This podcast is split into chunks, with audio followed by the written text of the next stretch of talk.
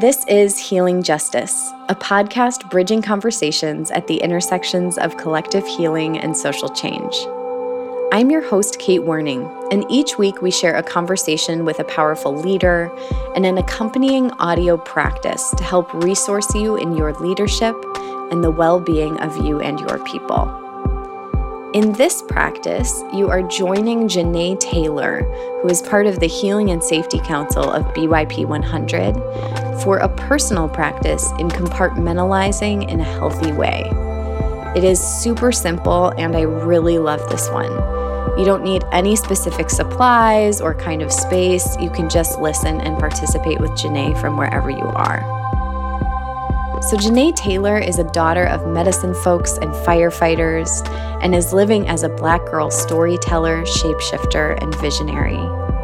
Janae is most curious about the practice of joy and sustenance needed to live extraordinary and is a founding member of the BYP 100 Healing and Safety Council, or the HSC.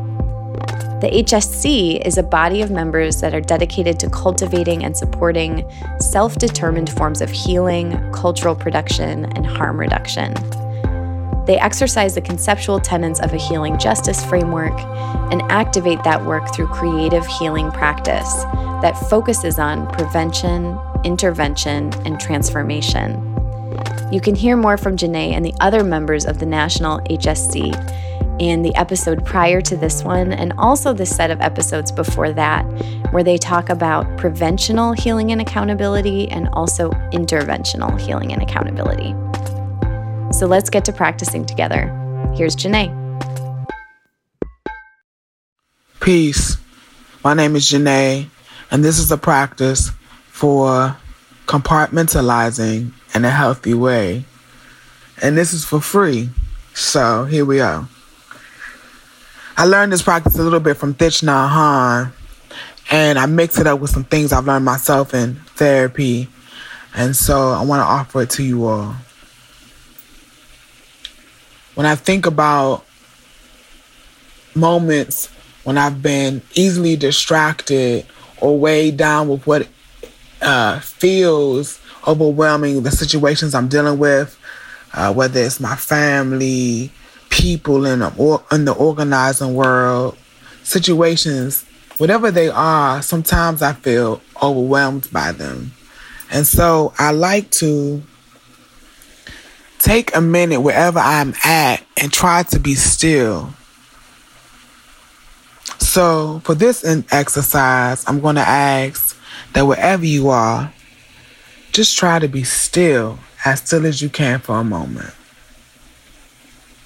My favorite place to do this exercise is when I'm filling up my water bottle because it takes a while at a water fountain sometimes. Well, I work in a public school a lot. And it takes a long time for that water to get inside that water bottle. So I try to do this there.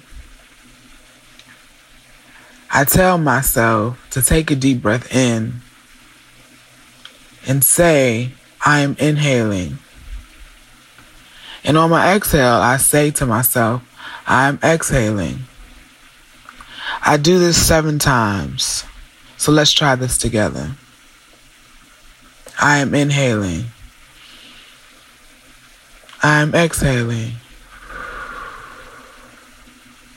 I am inhaling. I am exhaling. I am inhaling. I'm exhaling. I'm inhaling. I'm exhaling. I'm inhaling. I'm exhaling. All right. Now, I like to say to myself, thank you for taking some time for yourself. And so I'll repeat that. Thank you for taking some time for yourself. After doing an inhale and exhale practice, I'll then sometimes still be overwhelmed by what is happening inside of me. And I have to remind myself what I am doing at this moment is inhaling and exhaling and standing at the water fountain. the circumstance that I am thinking about is in the past or is in the future.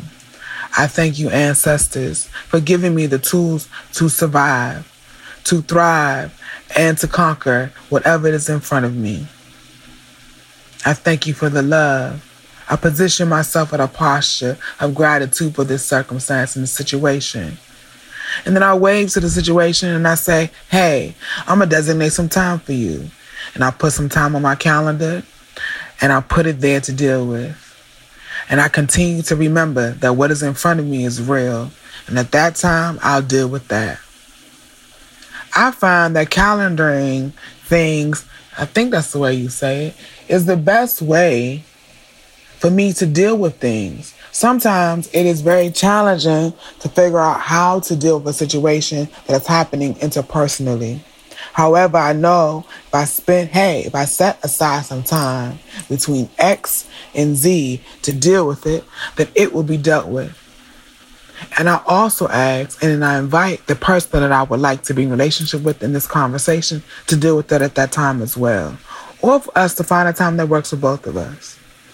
This is a practice for me to deal with what is in front of me. And to remember that I have the ability to deal with everything that comes my way. And by calendaring it, I can put it at a time, a set aside time to deal with it. And it doesn't overwhelm me at the moment that I don't have time to deal with it. I have to deal with what is actually in front of me. And at that moment, usually when I'm doing this, I'm in front of a water fountain, putting water in my bottle. And that is what is real in that moment as is right now, where you are listening to this, this is what is real. This is what is happening in your life. Right here. So many times I find myself consumed with situations that are not actually in front of me. They're in my mind. They're things that have happened, that are going to happen. There are sometimes I'm having a conversation with myself about what I think could happen based on a certain circumstances. I tell myself that this person's character is going to show up this way. And I have to remind myself and come back to myself and say, hey, that is not what is happening. What is happening is what is in front of me. Deal with what you have.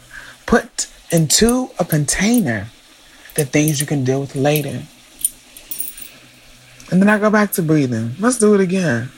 And on this time, I want to make sure that your exhale is longer than your inhale. All right? I'm inhaling. I'm exhaling. I am inhaling. I am exhaling. I'm inhaling.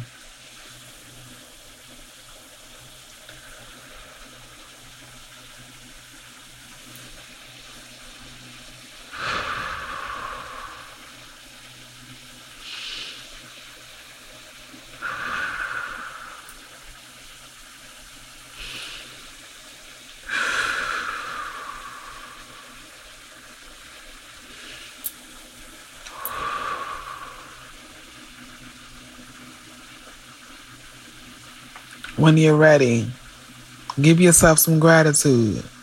And remember you are loved and you are cared for. And it would be so cruel if you were not given the tools you needed to survive and thrive and honor your craft and the gift of your life. May the blessings of all the things that are healthy and whole and working in your favor be with you. Peace. Thank you so much, Janae, for sharing that powerful and clear exercise with us. You can download the corresponding conversation to hear more about interventional healing and accountability practices, aka what to do when harm does occur in your organization. Janae, along with Kai Green, share about how they've built out intentional practices that anticipate potential harm how they use role plays and scenarios to come to agreements and processes together before situations happen, and their commitment to supporting and including harm doers in their restorative processes. Also, the set of episodes before this one, which is Conversation and Practice number 26, showcase our first conversation with the BYP 100 HSC, which focuses on prevention work that supports healing and accountability. So you can check that out as well. You can always sign up to stay in touch with us and check out past episodes at healingjustice.org. Follow us on Instagram at Healing Justice, like Healing Justice Podcast on Facebook, and converse with us on Twitter at HJ Podcast. If you feel moved to give an offering in reciprocity and gratitude for this practice and the conversations that you hear here, you can do so by contributing as a sustainer at patreon.com slash healingjustice or via the one-time donation link at healingjustice.org, or you can find it in the show notes. This whole project runs off of free will offerings. So it means a lot when you give and also when you share and subscribe, rate, and review in whatever podcast app you're listening to us. This episode was generously edited by Sonia Hanson and mixed and produced by Zach Meyer at the Cole Room. Thank you for your commitment to building movements that liberate all of us. Hear you next week.